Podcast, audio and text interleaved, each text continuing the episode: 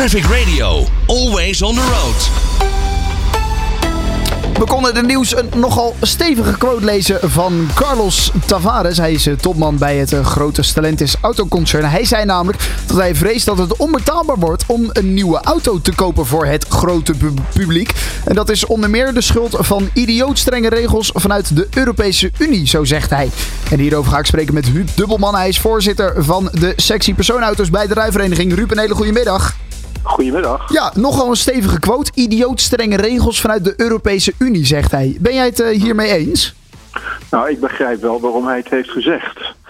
Eh, of het ermee eens zijn, is, is natuurlijk iets anders. Ik bedoel, eh, de ASEA, de, de brancheorganisatie voor de automobielindustrie in Europa, nuanceert dat ook. Hè. Die zegt ook van ja, we begrijpen wel wat hij zegt, maar laten we even kijken waar we voor welke eh, doelen we staan de komende periode. Dus er moet wel wat, wat veranderen. Overigens heeft meneer Tavares vorig jaar ook al aangekondigd dat als gevolg van deze zeg maar, doelstellingen, die er toen nog niet eens zo scherp waren zoals nu, er toen al gezegd werd door hem van auto's, nieuwe auto's gaan belangrijk duurder worden, mede als gevolg van wetgeving en grondstoffen. Dus het is een, in, in die zin een herhaling van wat hij eerder gezegd heeft. Hij heeft alleen nog wat aangescherpt. Ja. Eh, en dat, eh, ja, daar, dat, dat realiseren we ons dat hij dat heeft gezegd. Ja. Wat Het zijn is die- deel ook gewoon waar. Ja, wa- Ja. wat zijn die regels en, en doelstellingen waar jij het net ook over had, ehm, die, die, nou ja, die de Europese Unie heeft opgelegd? Ja, dan moeten we natuurlijk even ons realiseren dat het niet van vandaag op morgen gebeurt. Maar die regelgeving in Ja. Europa die wordt, is een consequentie van langdurig overleg tussen allerlei betrokken partijen. Eh, en ehm, de doelstellingen die daar geformuleerd zijn, hebben natuurlijk vooral te maken met duurzaamheid of met de klimaatdoelen die, die Europa, alle landen in Europa met elkaar hebben afgestemd. Eh, en dat betekent dat, eh, dat eh, de laatste discussie die daar gevoerd is, die kennen we dan als Fit for 55. Dat is het programma wat de heer Timmermans, eurocommissaris en verantwoordelijk voor deze agenda, daarover heeft gezegd. En dat betekent als je daar naar kijkt met de doelstellingen van nu, dat er heel veel moet gebeuren om die mobiliteit straks te kunnen veranderen. En wij waarschuwen, en dat heeft Tavares gedaan, maar dat hebben we bij de RAI ook gedaan, wij waarschuwen ervoor dat die, betaal, dat die mobiliteit, dus het kunnen rijden met je auto, dan wel betaalbaar moet kunnen blijven. Eh, de afgelopen periode is ook duidelijk geworden dat eh, mobiliteit in, in alle onderzoeken die er zijn geweest voor de gemiddelde Nederlander een groot goed is. En of dat dan via het openbaar vervoer is of via hun eigen auto, dat laat ik dan even in het midden. Eh, maar daar moeten eh, met, eh, met de geformuleerde doelstellingen voor 2030, 2035 moet er nog heel veel gebeuren. Ja, er is bijvoorbeeld eh, één zo'n regel die ik me in mijn hoofd kan halen, is dat er alleen maar elektrische auto's mogen, mogen worden verkocht vanaf 2030 in de Europese Unie, Ja. toch? Ja, Is, ja, dat, is dat zo'n regel waar bijvoorbeeld eh, Carlos Tavares het dan over heeft?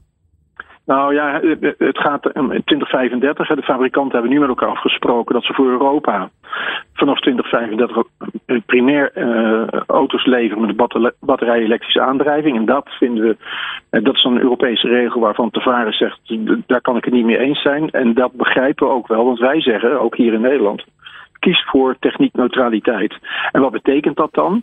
Eh, Dat je ook in de gaten houdt dat je eh, hele schone, zuinige auto's of blijft stimuleren, maar ook in ieder geval betaalbaar houdt. Eh, we weten dat met de scenario's die er zijn, in 2030 nog steeds 60% van het bestaande wagenpark in Nederland afhankelijk is van fossiele brandstoffen. Dat, zijn nu, dat is nu benzine en diesel, primair en dan LPG nog. Maar dat zijn de fossiele brandstoffen. Nou, die, die faseren uit. Daar moeten andere brandstoffen voor komen. Dat Ja. zijn hernieuwbare of eh, biobrandstoffen. En daar willen we veel meer aandacht voor hebben. Want niet iedereen wil of kan op dat gegeven moment, dus of 2030 of 2035, vol elektrische auto's rijden. Hè, of omdat ze voor een specifiek segment niet beschikbaar zijn. Of omdat ze veel te duur zijn ten opzichte van een andere auto. Dus je moet, daar allemaal wel, je moet het allemaal wel beter wegen dan wat op dit moment gebeurt. Ik en zij lijken zich blind te staren op elektrische auto's. Ook. Nou ja, dat, dat gevoel is de afgelopen jaren zeker ontstaan. Net zoals het gevoel wat de RAI daar over de afgelopen twee jaar heeft afgegeven. En heeft gezegd van denk aan eh, een verbreding van die gedachte. Denk niet alleen aan batterij-elektrische auto's, maar denk ook aan waterstof. Denk ook gewoon aan hele zuinige auto's. Denk aan hybrides en plug-in hybrides. Ja. Veronachtzaam die niet in die discussie. Want die brengen allemaal een, een deel van die gewenste verduurzaming van het wagenpark. Je zei eerder in dit interview, de regels zijn natuurlijk niet van vandaag op morgen gemaakt. Maar ook gaan ze niet van vandaag op morgen eh, in. Zijn er al regels op dit moment die we kunnen voelen als we een auto willen kopen die de prijs van een auto duurder maken? Nou ja, dat zie je natuurlijk al. Als je een, uh, er zijn niet zo heel veel auto's die zowel uh, op benzine als plug-in hybrid of als vol elektrisch geleverd kunnen worden. Maar dat, ik noem er één uh, voor deze discussie, waar je, waar je die drie technieken, die drie aandrijflijntechnieken naast elkaar zet.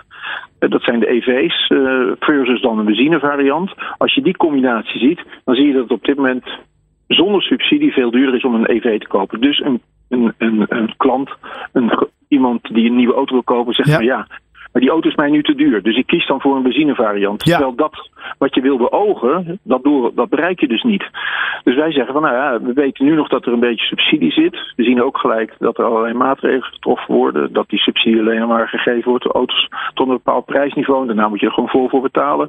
De, de MRB-vrijstelling gaat natuurlijk op de helling op de, in de nabije toekomst. BPM-vrijstelling misschien ook nog wel. Ja. Dus wij, wij pleiten ervoor dat je als uh, in onze advisering aan de, aan de betrokken ambtelijke instanties, dat je gewoon naar dat hele spectrum kijkt. En daar hebben we dus een aantal oplossingen voor aangeboden vorig jaar al. En we merken ook in de dialoog met, uh, met de ministeries dat daar naar gekeken wordt. En wat zijn die oplossingen? Nou ja, wij zeggen dan bijvoorbeeld, kijk niet alleen naar uh, volledig batterij elektrisch. Dat is één element. Tweede element is, uh, en dat wij noemen dat de mobility shift eigenlijk. Wanneer kies je voor een auto, wanneer kies je voor een, een, een, een speedpedelec of gewoon een fiets of een elektrische fiets of ja. voor een uh, elektrische motor. iets in die varianten of openbaar vervoer. Je ziet dus ook dat er al bedrijven zijn die zeggen van joh, je krijgt van mij een maandbedrag. En kijk wat je met dat maandbedrag kunt doen als het gaat om het inrichten van je mobiliteit. Dat is dus wat vroeger maar de, de zakenauto was. Daar zie je nu dat bedrijven voor uh, schakelen en die zeggen: we geven je een, een budget per maand en kijk hoe je zelf zorgt dat je daar je mobiliteit voor regelt. Dat gebeurt vandaag de dag ook al. Dat wordt nog verder aangescherpt de komende periode. Maar dat is een van die zichtbare dingen. Dus uh, als je nu kun je wat goedkoper elektrisch rijden, omdat je bent vrijgesteld van een aantal belastingen. Uh, maar dat gaat er dadelijk af in 2025. Ja. Ja. Dus zeggen wij van kijk ook naar 2025 als je het succes wil uh, doorzetten van meer verkoop batterij of waterstof elektrisch. En dan zijn jullie nog tevreden te stellen en Tavares die is dan dus ook nog wel tevreden te stellen. Nou ja, uh, ik kan niet spreken voor meneer Tavares nee, natuurlijk. Dat snap ik. Die is, uh, dat is, uh, dat is die is verantwoordelijk voor zijn merken. Maar we begrijpen wel wat hij bedoelt. En met hem duiden we wel op dat, het, dat mobiliteit betaalbaar moet blijven. Exact, oké. Okay. nou, een stevige uitspraak dus en iets dat we in de gaten moeten houden. En volgens mij, als je een elektrische auto wil kopen, dan is vanaf januari daar weer een potje voor. Hè? Moet je er snel bij zijn. Ja, ja, en dan kan je wat subsidie krijgen, toch? Ja, dan, we weten op dit moment nog niet het bedrag wat daarvoor geldt. Maar op dat moment is, uh, is er weer opnieuw subsidie voor zowel een, een, de aanschaf van een nieuwe elektrische auto als voor een gebruikte elektrische auto. Ja. Uh, en, en, de hoeveelheid gebruikte elektrische auto's, die, dat neemt natuurlijk maar heel langzaam toe. Ja. Maar dat betekent wel dat er dadelijk meer keuze is. Daarom, dus uh, mocht je een elektrische auto willen kopen, wees even scherp. Januari gaat weer een potje open, maar die is ook altijd ja. weer heel snel leeg. Dus je moet er snel bij zijn. Je moet er snel bij zijn, alert zijn, ja. Daarom, ja. oké. Okay. Huub Dobbelman van de Rijvereniging, dankjewel voor je tijd en een fijne dag vandaag nog. Ja, ook dankjewel. Waar je ook heen rijdt, wij gaan met je mee van A naar B. Traffic Radio, always on the road.